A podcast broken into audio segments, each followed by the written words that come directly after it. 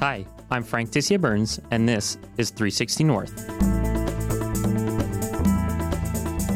Water is a right. There's really no two ways about it. And yet, there's still hundreds of thousands of people in Canada that don't have access to safe water, and most of them are Indigenous. So rather than wait on government to come up with a long overdue fix, Mark Marsolais-Nahwegahbow is stepping up, one bag of coffee at a time. A couple of months ago, Mark started Birch Bark Coffee, and for every 40 bags sold, the company will buy and install a water purifier in a home within a community that's under a drinking water advisory. And unfortunately, he's got quite a few to choose from. There are still 71 long term advisories on reserve, according to the federal government, and the feds are committed to end them all by 2021. For now, Mark is focusing on Curve Lake First Nation in the Peterborough area, and his plans are to go across the country. Mark, thank you for being here. Welcome to the podcast. Thank you for having me. So, in the intro, I mentioned a little bit of what you're doing with Birch Bark Coffee, but super simple question to get started. Why coffee? It's funny, I get asked that question quite a lot, and there was really no reason behind it. I, I mean, I have a passion for coffee and I love it. And um, I needed a platform to be able to work on dealing with the social issue of um, the water crisis. And um, so I put the two and two together and uh, I came up with the Birch Bark Coffee Company. So, this podcast obviously focuses on the North. This issue does affect communities in the North. Obviously, it's super widespread across the country. But I'm wondering if you can talk a little bit about how it affects Northern communities, especially.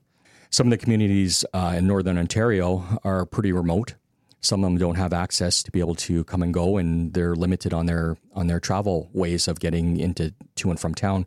And uh, some of the issues and concerns that are happening in the remote areas is uh, lack of clean water. Mm-hmm. Um, as we've seen in, in, in, some of the news articles, uh, there's there's much happening with uh, plastic water bottles being shipped into some communities, and uh, it's it's not acceptable.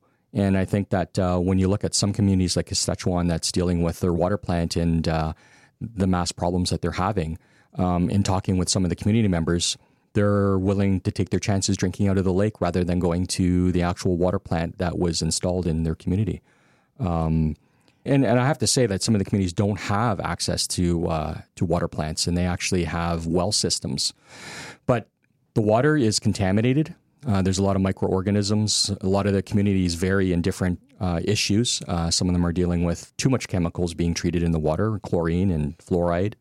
Uh, some of the communities are dealing with E. coli, there's some like let's say Man- Maniwaki KZ is dealing with um, is dealing with uranium, and then you have places that are dealing with mercury as well. Mm. So it varies in different communities, but the the common thread is is that nobody should be going without the clean water. And um, yeah, yeah, yeah. No, that's fair. I'm, i want to get into that a little bit yeah, more, of course. Yes. But um, before we get to that, one, I'm wondering a little bit where this idea comes from. And at the same time, expand a little bit on your background. You're Ojibwe from um, Whitefish River First Nations. I'm a band member of Whitefish River First okay. Nations and uh, located in Manitoulin Island. So I'll kind of turn that around a little bit. That's my community. I'm part of that. I'm Ojibwe, and that's located in Birch Island, Ontario. Hence the, the title for, gotcha. for the First Nations Coffee Company, which is uh, Birch Bark Coffee Company. So I'm a proud member there.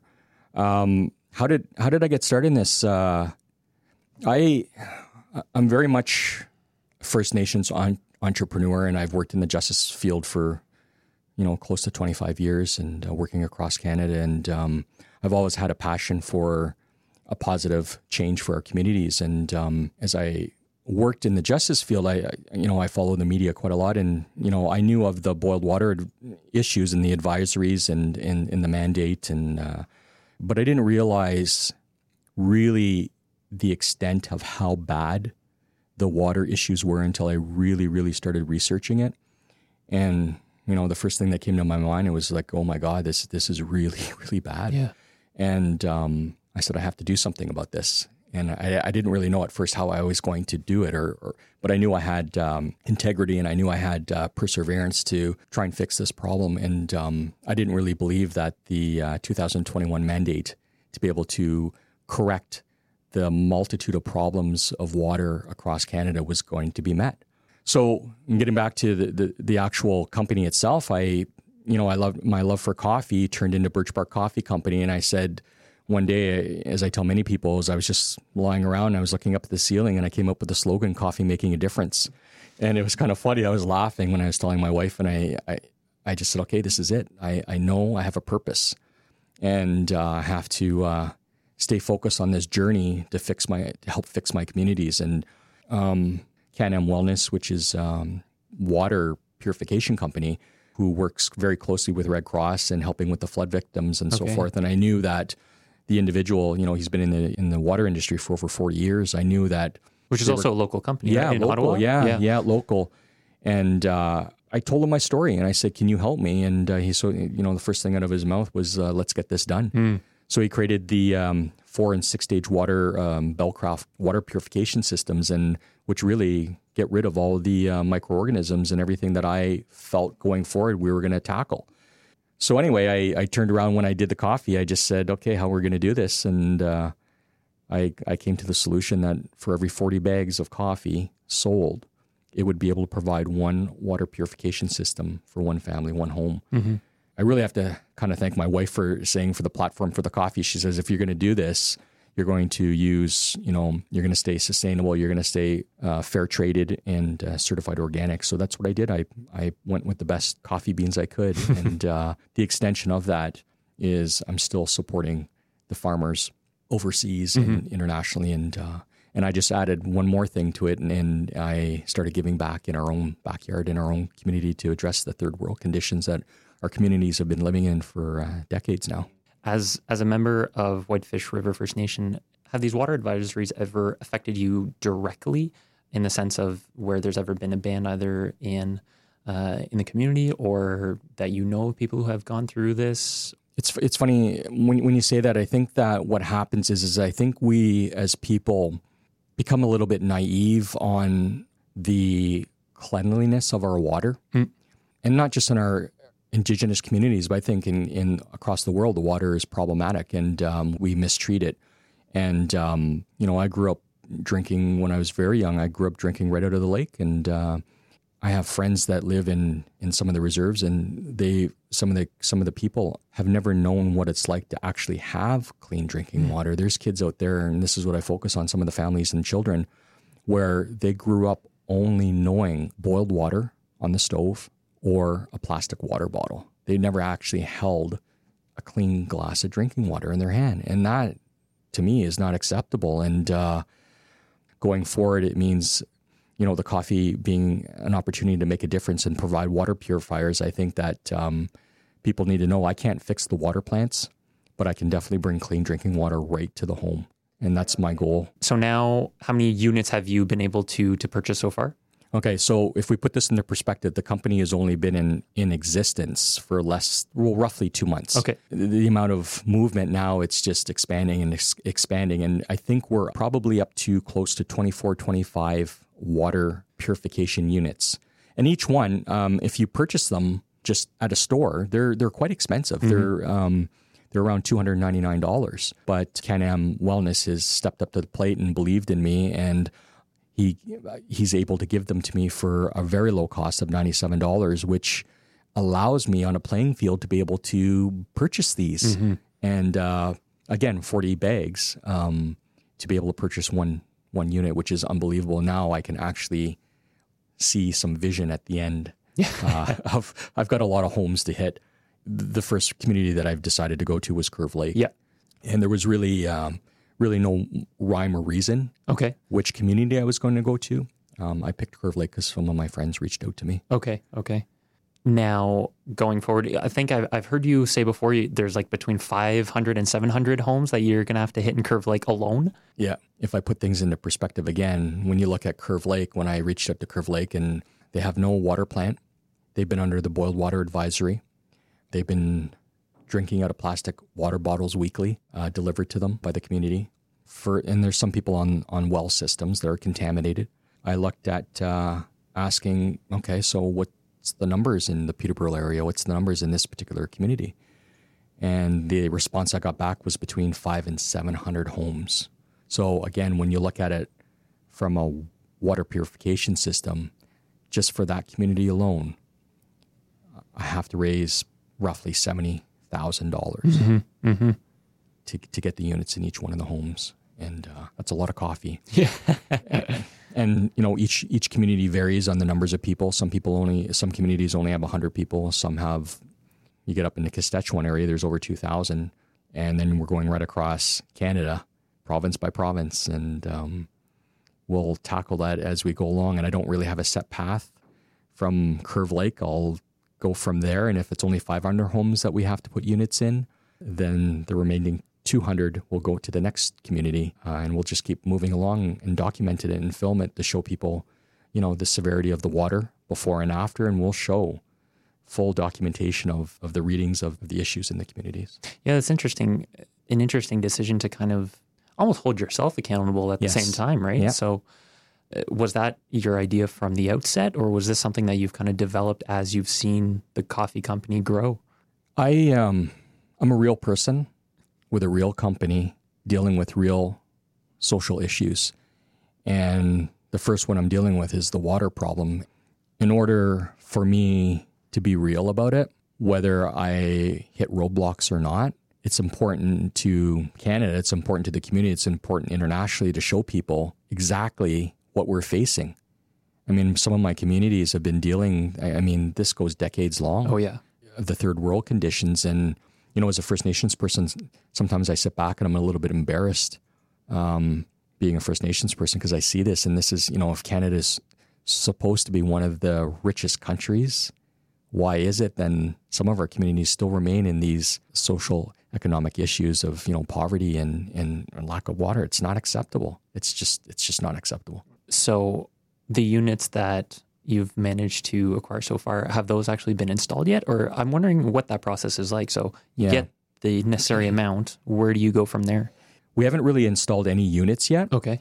So I've got meetings coming up with with other companies, and there's been talk and, and support from some some organizations, you know, possibly of wanting to supply all the units, uh, which is very I'm very humbled by that and very uh, showing respect that these companies might want to just pay for all the units to help me put them in the in the in the communities. And um, so I have a few meetings still yet to go through, and uh, I would like to go into Curve Lake with uh, with actually 700 units and film it and install and install them in every one of the homes. Okay. Okay. And um, but there's a process. I have to line up all because we're going to document it. I have to line up all the film crew. So it's a bit of a process and it's a learning curve for me too because I'm not. I have never been used to doing this and. Um, so there's a lot of T's to cross and I's to dot, and and uh, respectfully, traditionally, I've reached out to the community, and I'll do this with every community, talking to chief and council, letting them know that uh, I'm coming, and I will help the community out yeah. in course. whatever capacity I can for water purifiers. Well, so we were chatting a little bit off mic before we started, and you said uh, it's been a learning curve, both in how fast that it's grown, and at the same time, you just not being a retail person. So, can you expand on that a little bit? Yeah, it's uh, it's pretty surreal. I uh, I mean, I've been in social services for quite a long time, and uh, you know, helping our communities out across Canada with uh, Gladue training and Gladue report writing. And uh, when I when I kind of I'll call it crossed over to the retail side, it was a whole new ball game for me. I didn't realize what it was about, and um, when I transferred over, I, I thought this was going to go really slow at the beginning. I thought, okay, well, here's an idea I have. I'm going to work on it. But I didn't realize in, in two months that I would get this much movement. I didn't realize it's almost like a dominoes effect where the first domino knocked over and then now it's a trickle effect where all of them are just moving along and it's where it was local at first, it's gone across Ontario, gained momentum. Now it's gone national and in some cases international. Hmm. I've got I've received calls. And I the e-commerce platform that we're using is, is Shopify and you know I thank them. They've given me an opportunity to really reach a lot of people and really reach a lot of my communities. Um, on my first episode, actually, I had Margaret Kenequanash on, who is the CEO of Wataynikaneyap Power, which is this huge power project going across northern Ontario to connect communities to the provincial grid.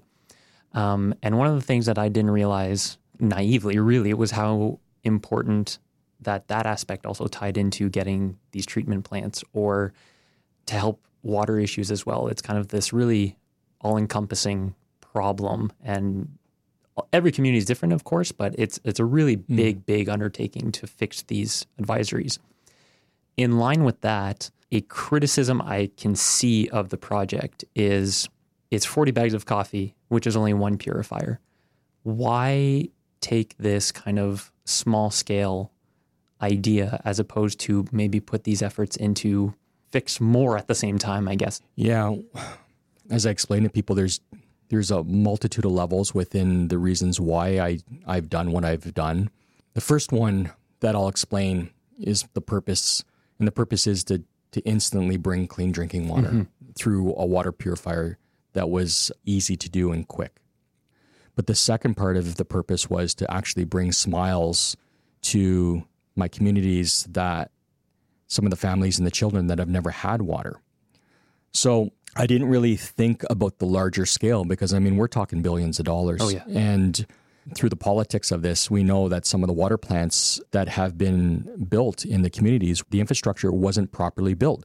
Some of these water plants were just poorly put together get in, get out. Our communities have suffered for many years on platforms of colonialism. And it doesn't surprise me that some of these plants were, were, were built poorly. Some of them were built close to um, septic systems. The piping systems that are going to the homes uh, weren't were poorly put in place. And uh, you know, have leaks in them. And so septic systems leak into the water system. And uh, it's no wonder why some of the communities, when they post pictures online, you see some of the children that have all these rashes on their skin and it's horrific. And these are the reasons why. I mean, this the, the, the chemicals that they're putting in, the lack of training to run the water plants. It's get in, get out. And this is some of our communities' mistrust, right? And we've always had broken promises. We've been uh, mistreated. Um, so I wanted the other part to it is I wanted to prove, and being a First Nations person, and my integrity, which means I'm going to get something done at whatever capacity, whatever level, small or large. If this turns into something larger and I'm able to generate quite a lot of revenue, then possibly my my goals will change where I can actually go in and, and fix a social issue of the water plant. Mm-hmm. Um, because I'm a First Nations entrepreneur, and I and I explained this one day where compare like imagine walking in the snow and you're leaving footprints in the snow behind you. I've got the young generation. I got generation generation of young people following me as a First Nations person. I want them to believe in me and know that if they put their minds to something, that they can achieve it if they believe in it and get it done. And my word is my integrity, and that's I'm going in to help. I want to get into the numbers a little bit mm-hmm. um, in the sense of so I was doing some reading before we we sat down, and as of I think it was July fourth, there were uh, seventy one advisories. Almost like officially recognized by the federal government is almost the best way to put it because they don't actually include advisories that are uh, like private plants that are can also be on reserve. So one, you had mentioned being, or I guess not believing that the government will be able to actually end the the water advisories as they had said by 2021. So maybe just get your thoughts on that first. To understand the water mandate, you have to understand that the information that's posted or that's out there that's told to people is that they're dealing of north of 60 and it's only the long-term water advisories that are over 1 year. Hey, just a quick interjection here. If you go to the federal government's website, it actually deals with water advisories south of 60, not north. But as we mentioned earlier, this really is an issue that affects communities across the country. Okay, back to my conversation with Mark. But if you do your research, you begin to realize that there's hundreds and hundreds of communities that are less than one year, mm-hmm. that are in between, that are on boiled water advisories, that are on short term water advisories. What happens to all of them? Where do they fit into the picture? Why long term? It doesn't make any sense. When I again decided to do this, my thought process was on I'm not excluding anybody, I'm covering it all. And uh, that's the way it should have been done.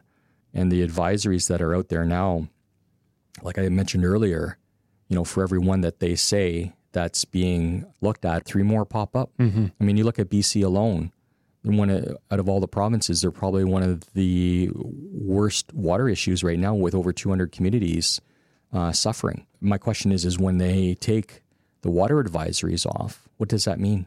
What does that mean? What have they corrected? Have they just pumped more chemicals into the water?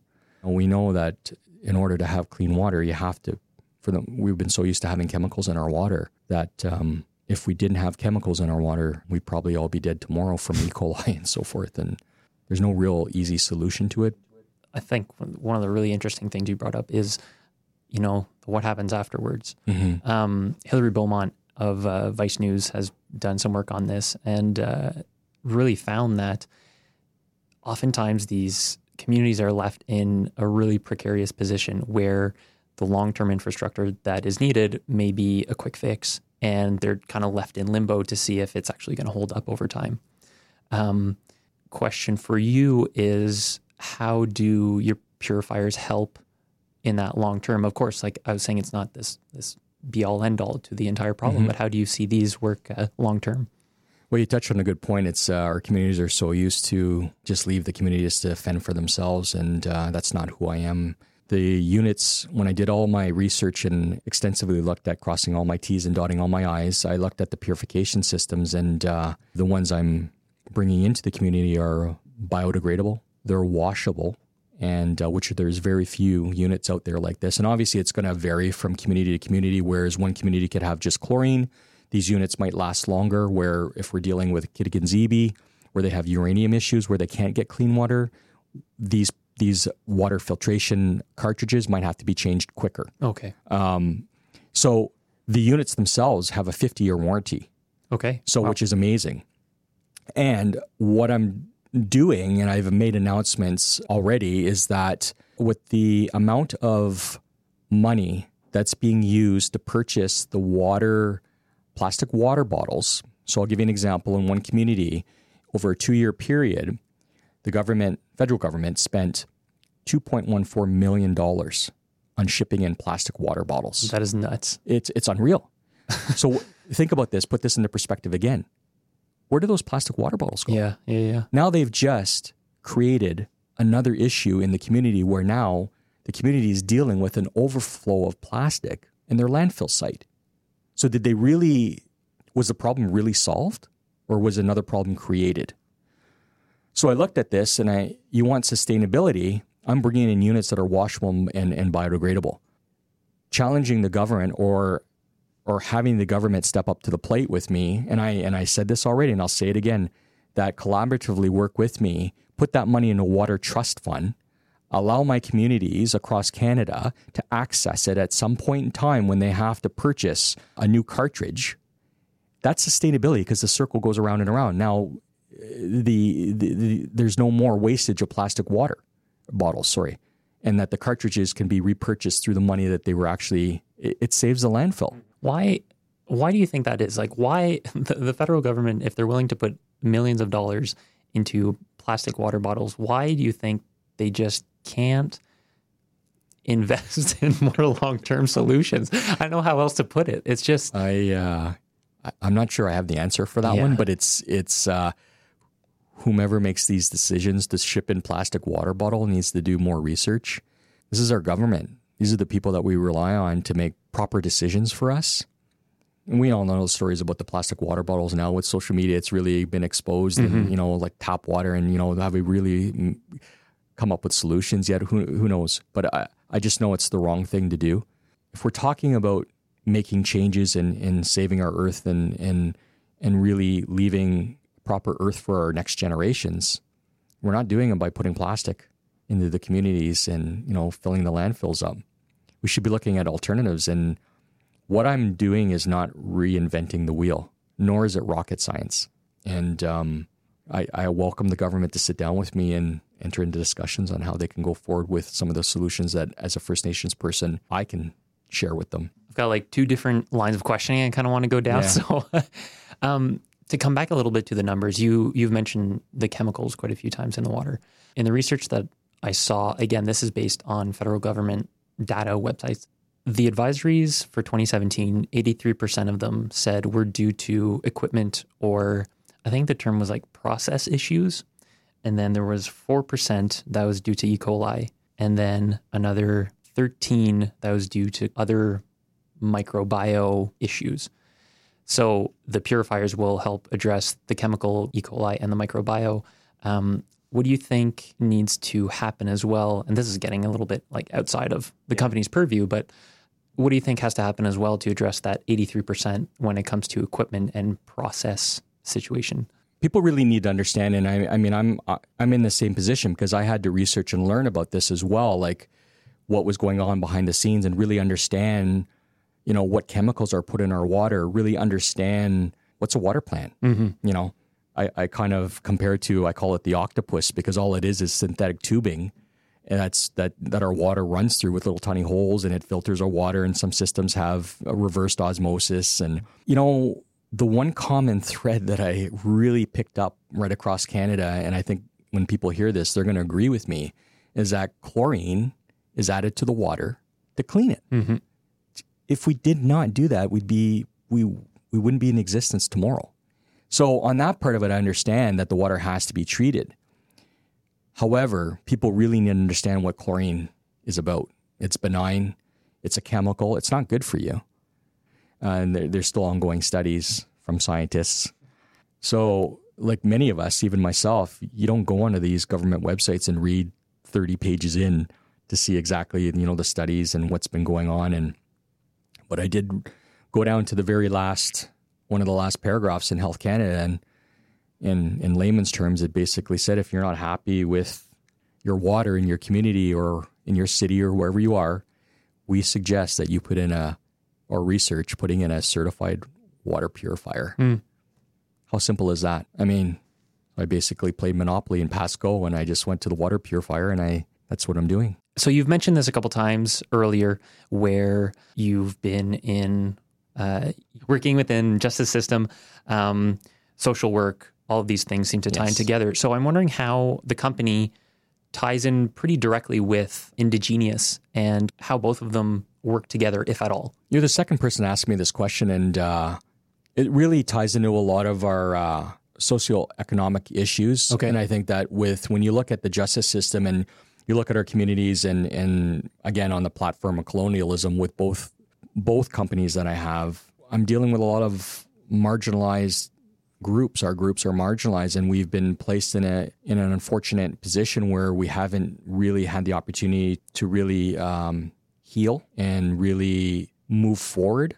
And I think that when you look at really peel back the layers and you look at some of the issues about poverty, third world conditions, uh, lack of clean water, but then you jump onto the other side when I'm dealing with the water issues, it's the same thing. It's the same social economic issues that we're our, our communities, it's like we're spinning our wheels. We're stuck in this rut where we're not, uh, we don't have access to be able to have that infrastructure to be able to move forward and heal ourselves. And uh, then that kind of has a ripple effect where it affects us in all different ways, our health, especially our health.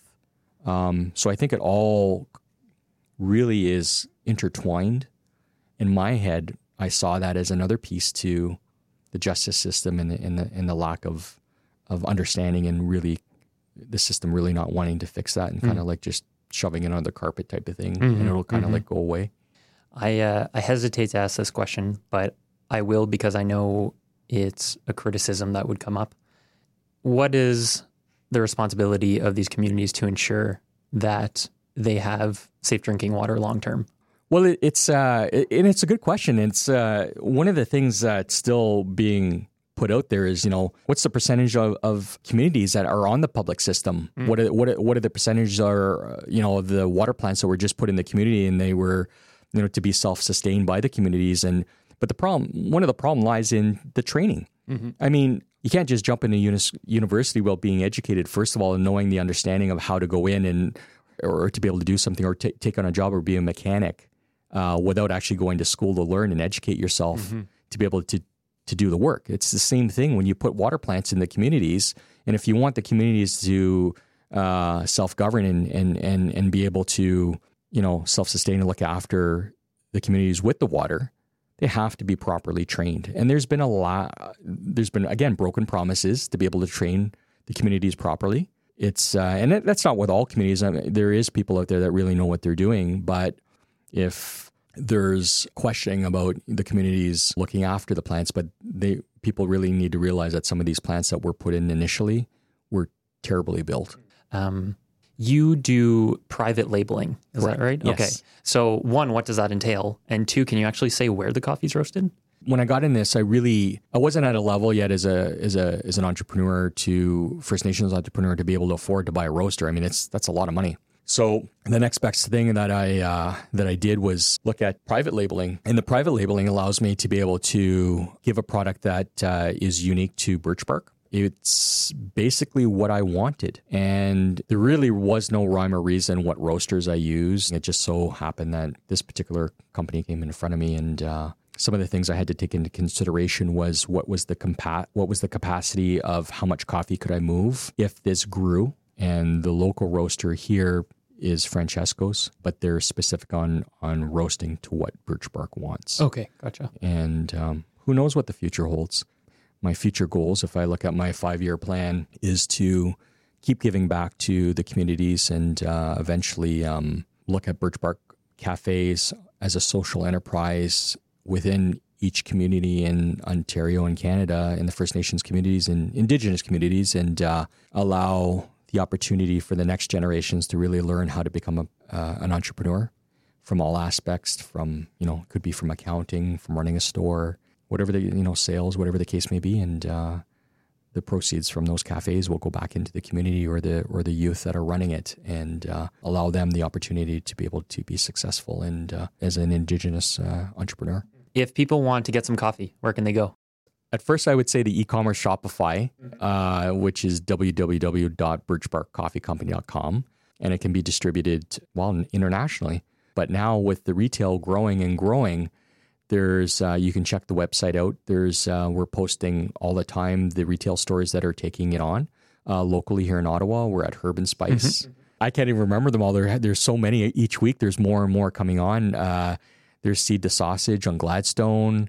It's just gone into uh, Toronto now. There's uh, Oresta, which is uh, organic boutique here in Ottawa. There's uh, locally there's three stores. It's just it's not staying on the shelf. Wow. So I'm posting to people like perhaps maybe phone the stores and put your order in ahead of time because it's just not it's not lasting. Um, last thing, uh, I usually throw in one quote per guest that I've seen of theirs in the past.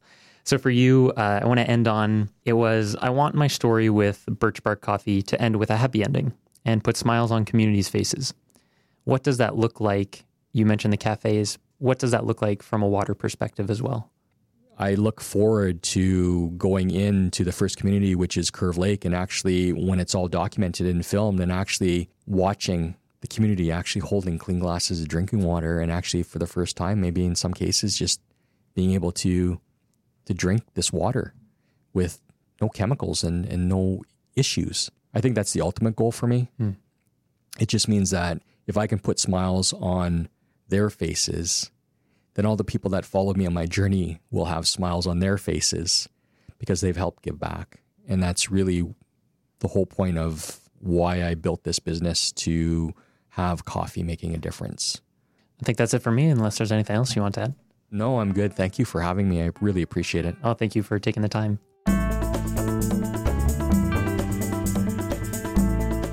That's it for this episode of 360 North. As always, I'd love to get your feedback, and you can do that by sending me an email and leaving a rating and review in Apple Podcasts. Links to all of that are going to be in the show notes.